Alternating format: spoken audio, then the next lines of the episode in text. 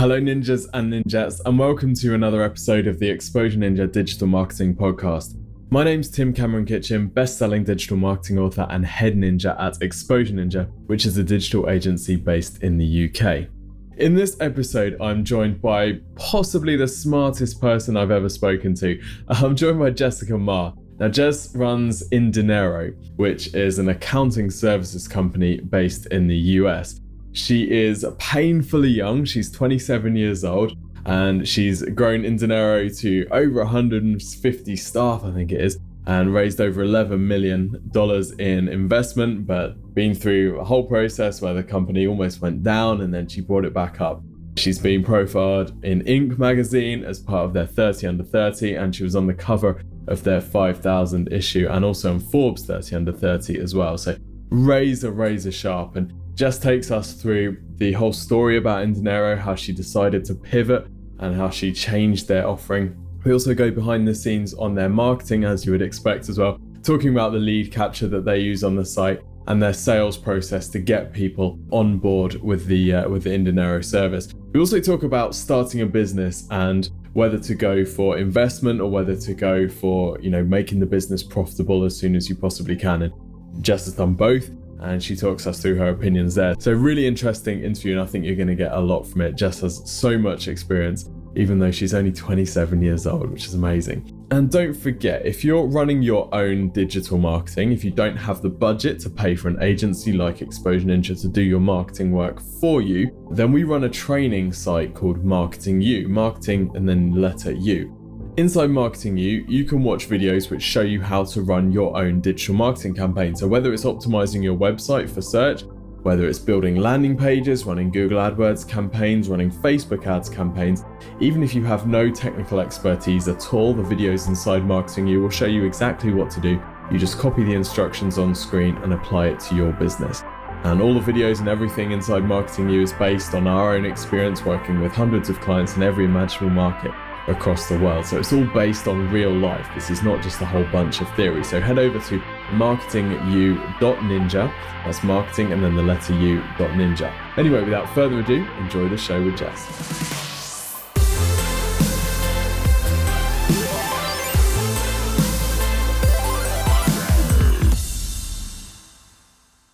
Welcome to the show, Jessica. Hey, thanks for having me. So, you're CEO of Indinero. For those who don't know Indinero yet, perhaps you could tell us a bit about what it's all about and who it's for. Great. I started Indinero about five years ago. We do accounting and taxes for small and medium sized businesses. And we do all the software, we do the services, we take care of everything that you would pay an outsourced accountant to do.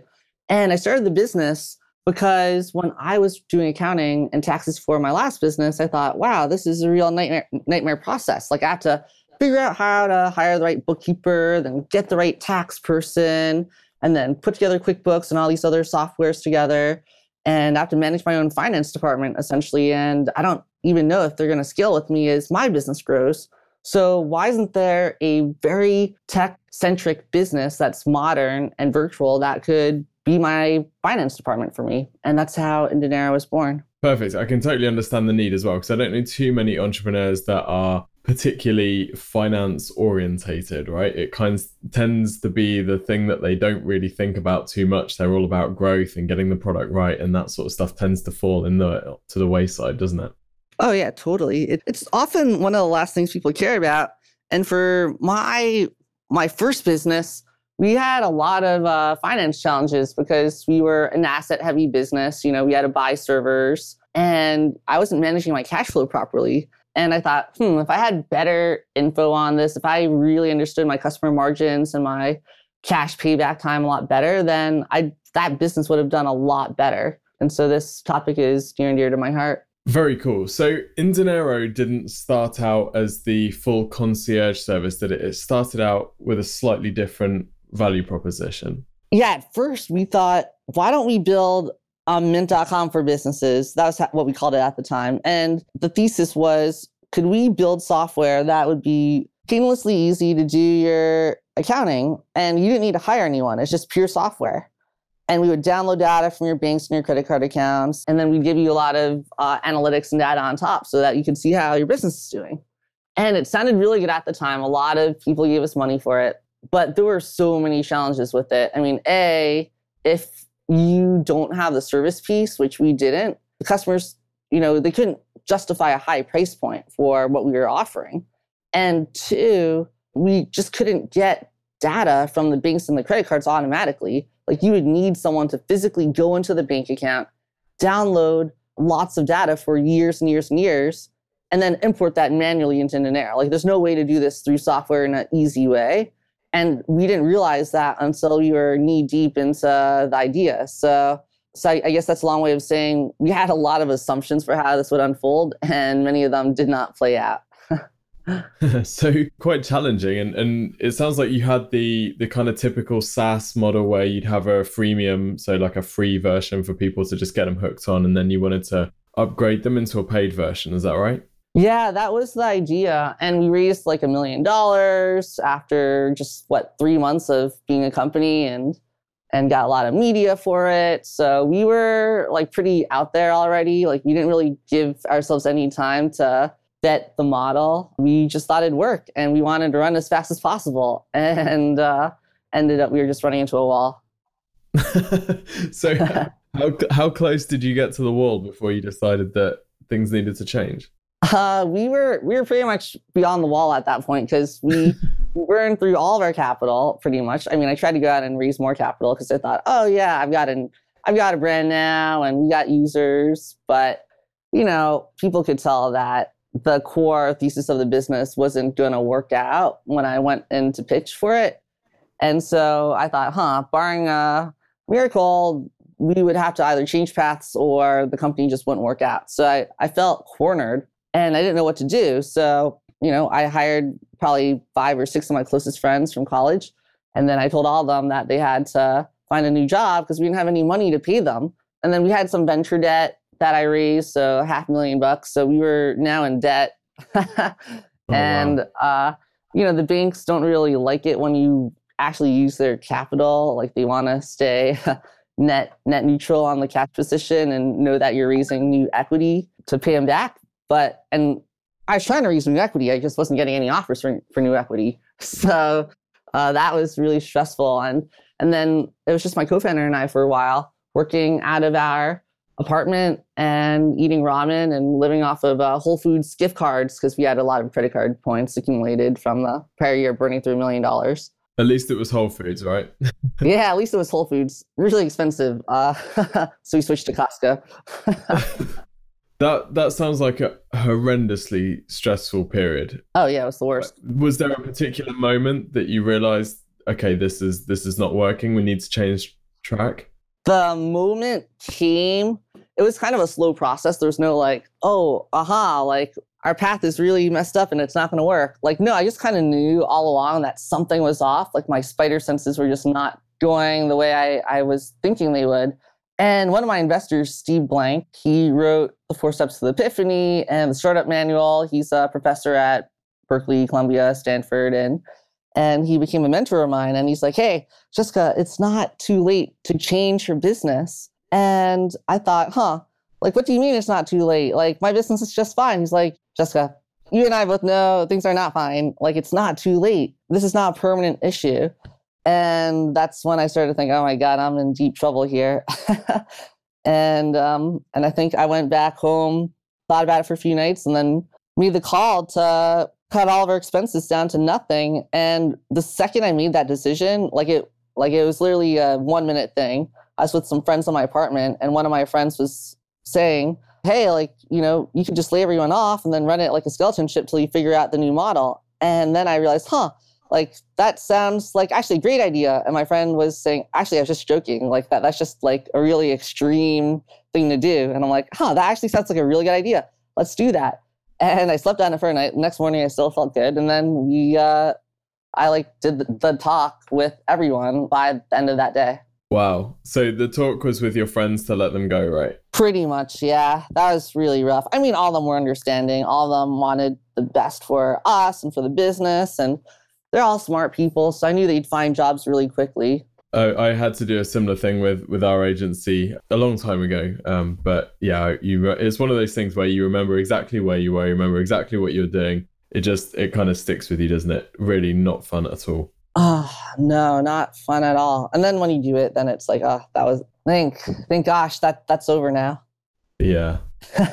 so you decided to pivot and change your offering and offer more of a concierge service. So how did you decide that that was going to be a more productive and ultimately more profitable service? It was really customer centric because I started to talk to more customers and I said, hey, what would give you the most value? What would solve the biggest pain point for you?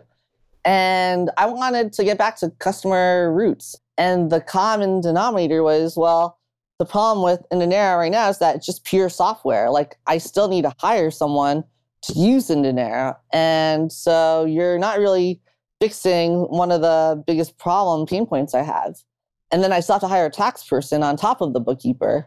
And I thought, huh, maybe there's an opportunity there. What if we do the bookkeeping and what if we file the taxes, but we do it in a streamlined, better way than a normal bookkeeper and tax person would? And you'll just pay us and we'll take care of all of it for you. Like it'll all happen behind the scenes. And my friends were super excited about it. And they're like, uh, yeah, sign me up. I'll be one of the first to use that.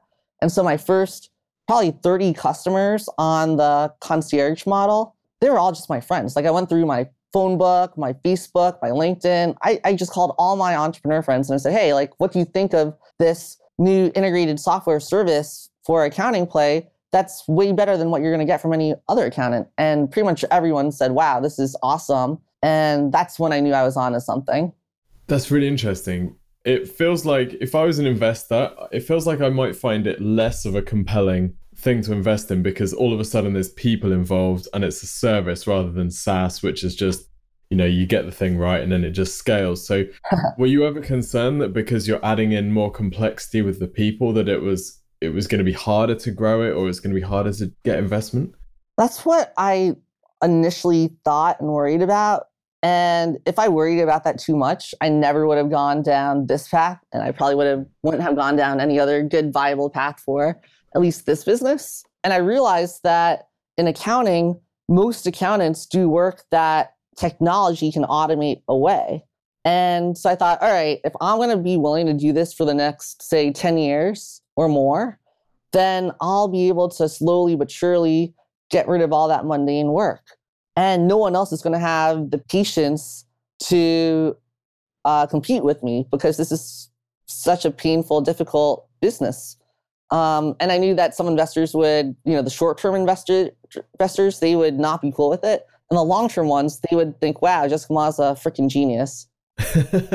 That's awesome. So you you saw that complexity and you thought, okay, great. That means I'm serving, I'm solving something that's that's quite painful and quite difficult to solve. You this isn't the sort of thing where someone's just going to be able to knock up a quick app and compete with me. This is going to be tough. So therefore I'm actually, you know, building a moat around my business. Exactly. Yeah. This is this is how you create true long-term value. And I was obsessed with Warren Buffett at the time. Like I was reading all his books, I was going through like all his shareholder letters for Berkshire Hathaway. And he always talks about long-term thinking, right? And not just thinking about flipping your business. And I thought, wow, holy cow, this is so different from what I'm used to in Silicon Valley, where everyone's just thinking about the next up round valuation in 18 months. And like everything in Silicon Valley is so short sighted. It's just kind of mind blowing to me. And I'm like, huh, well, if Warren Buffett's got like a 50 year time frame or 100 year time frame, like it won't hurt if I have like a five year time frame or a 10 year uh, time frame. And uh, so I, I, really believe that, and and I've stood by that. And all my best ideas have come when one, I get back to the roots of like what's really going to be valuable to the customer, and two, what is possible if I have a 10, 20, or 30 year outlook. Whereas I know most of my competitors, given that they have lots of VC funding, we don't have a lot of VC funding, even though we have, you know, what, 170 and probably by the end of 2018 over three, 400 employees um, we, we could actually think long term and they can't. So that's also a competitive moat in a way. So you feel that because you're not relying on on the VC funding that it enables you to think long term. Uh, do you feel like the other businesses that are having to think short term, they're being forced to think that way because they have investor pressure, whereas you're completely free of that? I believe so. I don't think it's just investor pressure. I think a lot of it's just the fact that they're trying to grow way too fast. And all of the topics at the board meeting revolve around what what's going to happen for next quarter and what are the numbers for this year going to be. And while that is important, I think the best advisors and mentors ask, well, what's going to happen in five years from now? Or let's look at 20 years from now. What does this business become? What can it become in 20 years? And so I've surrounded myself with advisors, mentors, investors who ask those questions. If anything, I think maybe they should be a little more short term, but they they trust us to be short term enough. So, you know, we talk about the bigger picture. Yeah, that's that's fascinating. I think there's so, there's so much value in, in, in that as a concept. I want to change track a little bit and ask you about working with a co-founder because as I read that you guys actually went through couples therapy. Is that right? Yeah, we did. Well, so my co-founder, he's one of my closest friends. He's like a brother to me. And yeah, we met in college and really hit it off as friends. And you know, we went through a lot of tough times together because business is really painful. And we had a lot of disagreements as to how we wanted to do a lot of things in the business. I mean, I'm the CEO. Um, he's the CTO, so ultimately the buck stops with me, not with him. And so that was very frustrating for him. And you know, there's a lot of, uh, you know, I'd get pissed off at him if he didn't hit an engineering deadline. He'd get pissed off at me if I didn't hire the right people quickly enough. For Indinero, I just felt that I wanted to run things in a certain way, and and we're we're just having a lot of tr- trouble. So at a certain point, we're like, huh, like could we like hire a business coach and a therapist or a counselor to help us mediate our communication problems with each other? And so we did both and it helped dramatically. I mean, that's not to say that we don't still fight about things, but it's definitely helped us figure out like what's the other person thinking. The short summary there is if you're in a, I guess, long-term relationship with uh, you know, with anyone, whether it's purely business or purely romantic or whatever, kind of helps to invest in having a mediator of some sorts, I think. Yeah. So how did you guys originally decide how to split responsibility in, in Indinero? Was this something that because you have different skill sets, it just immediately came natural, or or is there some crossover with your with your tendencies that made you kind of have to have a conversation about it? There wasn't a whole lot of cross crossover. I mean, we both studied computer science and we met in you know discrete mathematics class, so we're both pretty mathy science technical people. I'm just a lot more of a people person. Like I'm extremely extroverted. I love talking to people and yapping away. You, you really can't shut me up. Whereas for him, he's like the quiet guy. He likes to play board games on a Friday night. I like to go out and you know party with my friends. Right? Like we're very different personality wise. I have no idea how we're we're still like brother sister level friends. and so it's pretty obvious straight away that I was going to be the one to you know, grow the business, hire the people, manage everyone, raise the funding, and he was going to run product and engineering and all the technical challenges. Since even though I could do that, I'm I'm not quite as passionate about it. So it, it worked out pretty well actually. It was really obvious on day one. And I'm assuming working with a co-founder is is something that you would want to do again if you were starting up a new company. Yeah, well, I mean, I've got several other companies I'm already working on, by the way. So Indinero is my core company. Like it's doing well. I have a chief operating officer, uh, about to hire a new chief financial officer. And so the company's going to run well. It's still my day, 40, 50 hour a week job. But, you know, I want to start some other side businesses for fun too. You know, I'll maybe I'll come back on on the podcast in a few years and tell you all about those and how that turns out. And yeah, I'll, I'll have a co-founder for each one. Like I'm not going to do everything by myself. Okay, that's cool because uh, a lot of businesses, you know, a lot of smaller startup businesses that maybe don't look at VC fundings tend to start with a, you know, a solo solo person, like just one person who, who tries to run the whole thing. And I think one of the things I've noticed running Exposure Ninja has been how useful it is to have people who have really complementary, really complementary tendencies. You know, the the organizer or the operator with the with the ideas person so I'm wondering about if you are talking to people who are thinking of starting a business, would you suggest that they look for a co-founder? And if so, you know, should they look for people with complementary tendencies? Is there is there a kind of makeup which you think makes a, a, a, an optimal co-founder? Good question. I, I think looking for a co-founder is more the the key thing there is actually looking at yourself and really understanding what do you love doing, what are you really good at, and then yeah, you're right, finding someone who complements you in every way. And I think that a lot of people should start start their businesses and if they find the right partner to come along at some point, that's awesome. But if not, it shouldn't stop them either. Like I'd say no co-founder is better than bad co-founder. Because I meet so many companies, uh, so many CEOs who are like, oh my God, my co-founder ended up being a horrible person and we hate each other and now the company's going to implode because of our sour co-founder relationship. Those cases it's just better to have no co-founder and you'll just hire the right people hopefully and figure it out. It's a little lonelier but it's not that it can't be done. Yeah very very true. Perhaps you could give us a scale of, of where Indinero's at now in, in terms of number of, of customers that you guys have yeah i mean we do accounting and taxes for over a thousand businesses today so a thousand private businesses that are you know, anywhere from a few employees to hundreds of employees. So pretty wide spectrum. And that's, yeah, that, that's been really cool. And we have what, like 170 ish full time people. And we're probably going to double down the next year.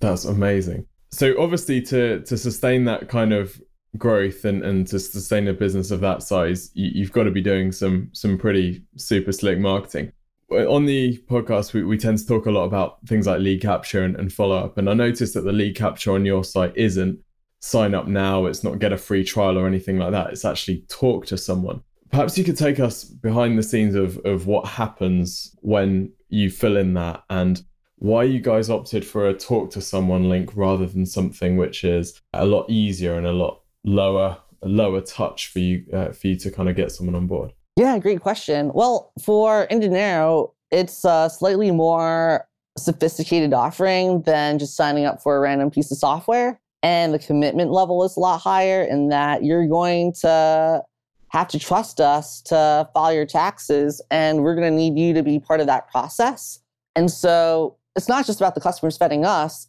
it's about us vetting the customers too because we have so many customers who come in and say hey i want to use you guys and we're like oh no you're not going to be the right fit. And so we're we're vetting people out to make sure that they're going to be high quality customers not just not just customers. So on the conversion metrics, it does perform slightly better than sign up now because you know we're not pressuring anyone into anything. We want to give them the full truth of what we do and how we do it. And if they want to work with us you know that's great if not then we totally understand i think that's that's that's why people are more likely to go through with at least a call to just learn more uh, but conversion was not the driving factor for why we frame it that way that's really interesting. So you're saying that you actually found that you convert more with the talk to someone versus a like a typical SaaS sign up now. Yes. Or free trial, for example. That's incredible. And previously Indinero, when it was, you know, the Indinero 1.0, right, instead of the instead of the version with the concierge, the CTA there was was offering a free trial, wasn't it? So do you think that was part of the problem because you weren't vetting people before they came on? It became harder to convert them? Well, before we went to the concierge model, we were more of a pure software play. And so the CTA at the time was get started or sign up now. We tried both. And but we also tried a bunch of other things that weren't as successful. Although the conversion was relatively high, the quality of the signups wasn't very high. So it didn't really matter like the conversion didn't matter a whole lot at the end of the day. So I think that's a way of me saying, like, sure, look at all of your funnel conversion metrics. That's really important, but also get down and dirty with just like talking to the actual customers and figuring out how do they think about your conversion funnel and bring that humanistic, qualitative analysis to it. Don't just look at the numbers all the time. I think that's a, it can be a real danger, can't it? Particularly when we're trying to scale something, is that we just look at the first step of the funnel. What can we do to absolutely maximize the conversion rate of the website? So get the most signups. Like what what can we offer that gets us the most signups? And then look at the next phase rather than looking at the whole funnel and saying, okay, how many people are coming from the website and turning into a paid customer? And even if we're willing to sacrifice some conversion at the very first stage of the funnel, that's okay because the goal is not just to get people signing up for something random. The goal is to get people signing up who are going to become a customer, isn't it? So, do you know your current conversion rate from website to to, to talk to someone, the the the form conversion rate? Yeah, right now we actually track it by a lead source. So it's not just, I don't like looking at it from an overall number perspective because people come in from different sources and then it's going to be very different. So, like, for example, um, if they're just coming in straight to the website, then it's going to be sub 1%. But if they're coming to your website from like a blog or something and they're looking at learning more, then it's more like 5 6%. And so you got to get really detailed as to the lead source. That's awesome. That's a pretty decent conversion rate from blog posts. We tend to find that blog posts actually don't convert as well as you know just general general uh, commercial intent site traffic. So you guys obviously put a lot of work into your blog. Do you have any? I mean, firstly, are are you happy to talk about how you choose blog post topics, and is that something that's in in your sort of part of the business? Good question. Yeah, it's frankly not. Um, like I haven't chosen any of the blog posts in a while. I have people on my team say, "Hey, like, what kind of stuff should we post about?" And I say, you know what? I, I don't want to tell you exactly what I think all the time, but I'll tell you like some ideas for what the framework might be. Like, why don't you just go talk to customers, build a customer advisory board that's gonna give you some better input than I can because you can't rely on me all the time. And so I really tried to build a business around like me teaching people how I might think about something, but beyond that, they're really going to be on their own. So, I mean, your blog posts seem to be really, obviously, really, really well targeted to, to your perfect target customer, but they they seem to be very much focused on giving insights behind the numbers, right? So I'm just looking at one now, what your budget says about your business's priorities. So this is not, you know, maybe answering one of their top questions. This is any, uh, you know, this isn't, you know, I, th- I think some people might go down a line if they're running a business like yours of saying, you know, let's give some advice on on tax prep or let's give some advice on new regulation that's come out. Well, actually, Right. You're kind of sharing the sorts of insights that you'd be sharing with your customers anyway, right? Does that does that kind of make sense? Yeah, that makes total sense. And we we actually did originally like my team wanted to put down more accounting and tax related topics there. And you know, frankly, business owners don't care about that stuff. Like they're coming to us because they want to not have to care about that. They want to be able to focus on more important topics. And that's also what I want from their Indinero experience as well. And yeah, when we talk to customers, they're they're just telling us, you know, I want to learn about like like I'm curious about budgeting forecasting. I'm curious about how I can save money on taxes and the benefits if I talk to you about that, but I don't really care about the nuances of actually doing it. I love your idea of creating a customer group that you ask and, and you find out what they want to know and then you let that guide your blog post. You're not heading straight to a keyword tool, are you? oh yeah. I mean I used to do that though, I'll be honest. Like I, I kind of rank ordered, all right, what are people gonna search for? And but then the conversion rate beyond that is also really critical. Like for us, we're really focusing on quality of customer, not just quantity of customers, which I I don't think a lot of companies necessarily care about in software. And I, I think like we didn't really care that much either. And it's kind of bitten us because we just let in everyone and we're starting to realize that we want customers who fit a certain profile. They they're growing their businesses, they're engaged, they want to delegate. You know, there are certain personality profiles that you want in a customer and you want to, you know, kind of set the expectation up front. And, you know, we didn't do well when we had customers who said, all right, I just want set it and forget it accounting. Well, actually, accounting's not just completely set and forget. Like, there's some stuff you have to do there. It's like if you buy Salesforce, it doesn't mean that your sales problems are going to be fixed. If you buy HubSpot, your entire marketing funnel is going to be perfect and all your drip campaigns are great on day one. Like, no, you actually have to go in and use it and do some things in order to make sure that you're getting the outcome that you are hoping for. That really applies to us as well. Yeah, that's that's that's cool, and it's I guess it's like a Ferrari, isn't it? Just because you drive a Ferrari doesn't mean that you're a really good driver. It just gives you the potential. It just gives you the tools that you need to go really fast or whatever. right. I suppose it's a similar sort of thing.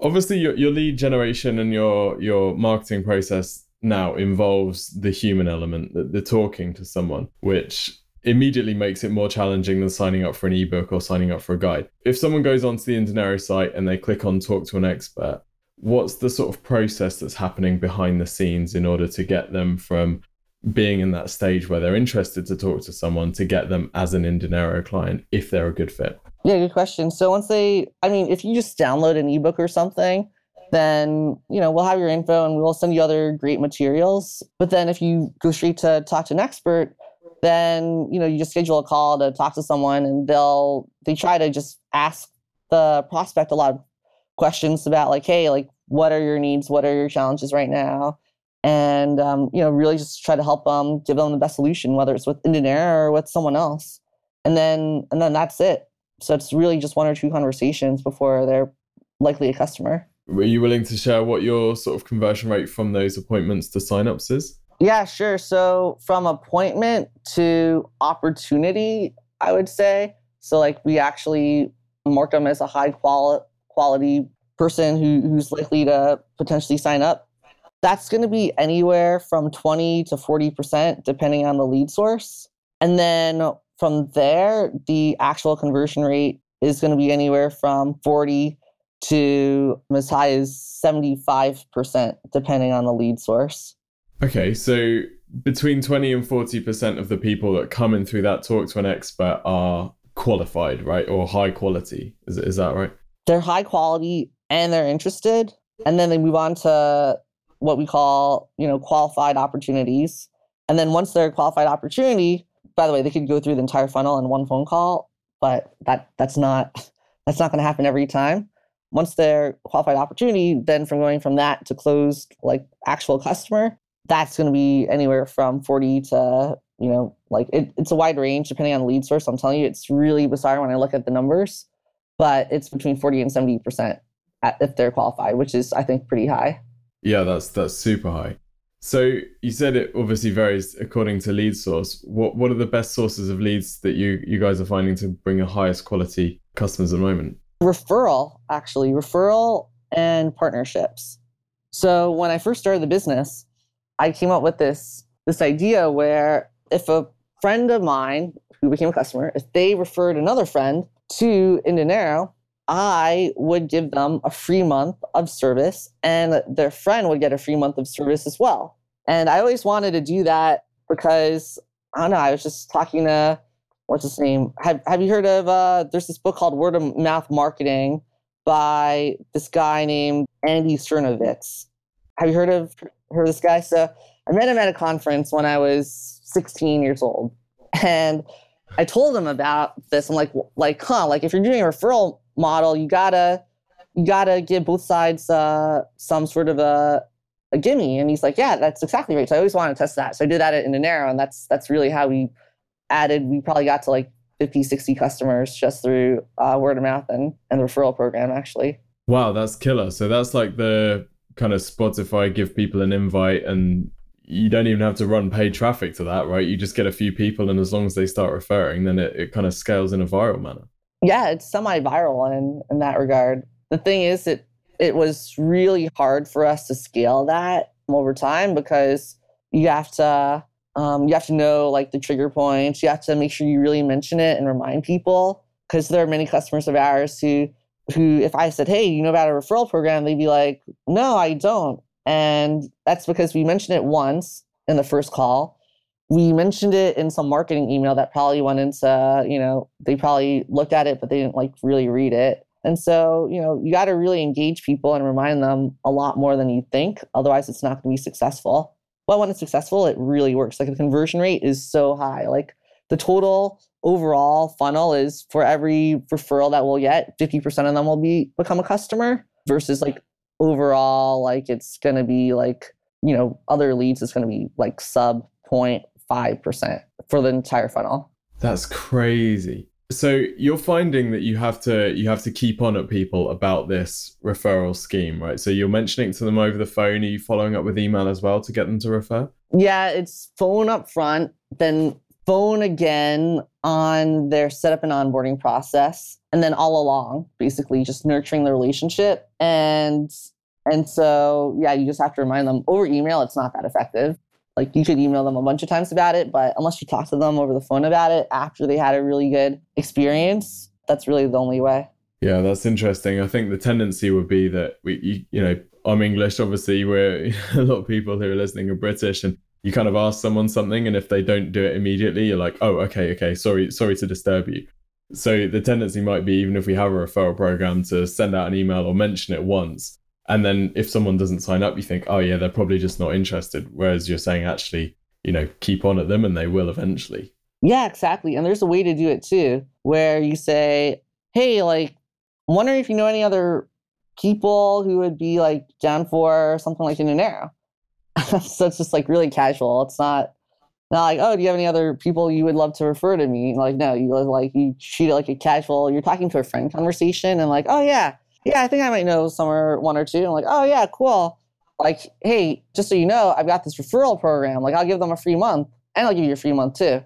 And then like, oh, that's awesome. So you you kind of put the carrot out after you make the ask instead of upfront, which is what a lot of people tend to do. So you don't give the game away completely. You're just asking them really casual way, just get to get them thinking, and then when they are answer, you say, "Okay, cool. Well, here's what's going to happen if you do." Yeah, that, that that's how I've gotten the most effect from it. I mean, I've tried it in pretty much every variation you can imagine, and I I haven't run like my own analysis, like quantifiable analysis on this, the way I'm sure you would really insist, but. um, a lot of it's stylistic and and I'm sure someone else will try another variation that will be more effective than what I just proposed. Well, what's up? So when you're sending someone the you, you mentioned the 50%, are you then capturing their referrals contacts so you do outbound or are you sending them over to a page so they can sign up or what's the process after that? Yeah, the key is a custom email introduction. So I think a big mistake a lot of companies make is they say, "Oh yeah, I just send the referral to this link." And sign up from there. And that's just so impersonal. And that doesn't really do a personal relationship the justice it deserves. So I say, you know, make an email introduction and we'll take care of them. And also, we could afford to do that because each customer has an has a lifetime value of somewhere in the thirty thousand dollar plus range. Whereas a lot of you know small SaaS offerings, like you're going to make 500 bucks off of them over a three, four, five year period.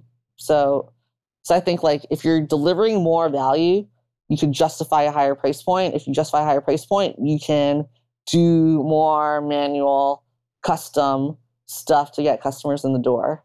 That's very true. And all facilitated by you offering this much higher level concierge service that involves actual humans and actual effort rather than the kind of easy option that I guess a lot of people would choose if they're running a startup, which is just, just build some app and let the app do this stuff for us.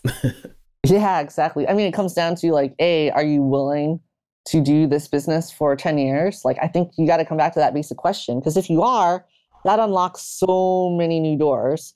Like, then you can really invest in fixing all of the problems a customer could possibly have as it relates to your space. Like for the back office, accounting is just one part. Taxes is another. Then you have payroll. Then you have health benefits. Then you have business insurance. Then you have business modeling, budgeting, forecasting, other metrics and analytics you can provide to them. I mean, there's just so much we can do here, but there's no way we're going to do it all if we're like, oh, you know, I just want to make this a business and flip it in five years. Like, no, I want to hold this business and keep it private for decades if I can or longer. Who knows, right?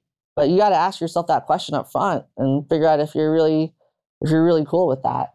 It, th- thank you so much for taking us behind the scenes of, of, of the marketing. To just to wrap up, I, I want to ask about this whole thing about taking investment versus building a profitable business. When, when people ask us, uh, you know, for marketing help or whatever, and, and they say, you know, we, we, we want to prove the concept so that we can get some funding so that we can grow. It sometimes makes me a little bit itchy to be oh, honest. Oh yeah, that makes me itchy. I totally it's, it's it. almost like the goal of the business is is just to get investment, and then once you do that, oh sweet, we're done. Whereas really, a business is you know it's there to generate profit, isn't it? So. What, what's your take on it as someone who's done a bit of both, I guess, starting with investment, but then also being in a place where you have to you've had to build from the ground up using your own money. How how do you look at investment now? Yeah, now I look at funding as a way to kind of get off the ground if you've got nothing and you really need to make some salary or pay for some employees. But at a certain point, like your flywheel should be running. Like I raised what 11 million in equity and many millions more in uh, debt financing on top. Um, so what, probably over $20 million cumulatively. But thing is, uh, I probably could have done the business for half the cash. And by having the extra cash, I got kind of sloppy, to be honest. And that's funny too, because a lot of my other investors are like, why aren't you raising more money? You're raising so little. Or I'm so impressed that you're you've gone so far with so little money. I, I just think that's hilarious because I'm thinking the complete opposite.